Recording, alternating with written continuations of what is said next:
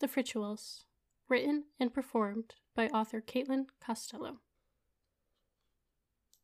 I made my way through and found an elf in the pale blue of the Queen's colors. Name? he asks, not looking up from the piece of parchment in his hand. Shauna Flynn, I reply, scanning the crowd for anyone to talk to while I wait. Right. The elf shuffles the parchment looking for the F's. Ah, there you are. Oh, your birthday was just last month. Happy birthday. Thanks, I say. You're going to have a bit of a wait, about 20 minutes or so. We will call the letters E through H, then assign you boats. He rattles off, already turning to the next person who arrived behind me. Thank you, I say, walking towards a tree off to the side. The boat that we are meant to take is an old, worn out canoe. Its sides are a dark brown, waterlogged from years of sailing from one side of the lake to the other with those being tested to find the ritual.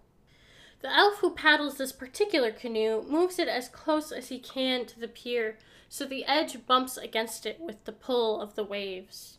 He is kind enough to put out a steady hand to help me and my fellow passengers into the boat. What do we do for this test? A young man whose last name is Hilton asks, peering over into the murky water. The elf shrugs.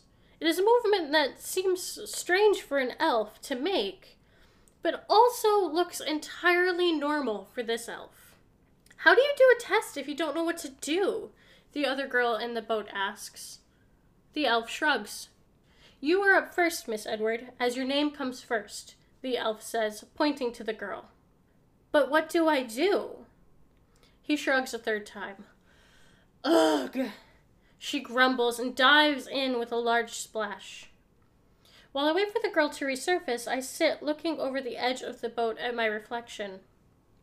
I watch her go down a few feet, swim in a circle, then head back towards the surface. Well, are you going to help me up? She pants, splashing around in the water as she struggles to get back into the boat. I help the elf drag her up into the boat, then glance over at him who gives me a nod, and I turn towards the water. I take a deep breath, filling my lungs with the murky lake air before jumping in headfirst. first.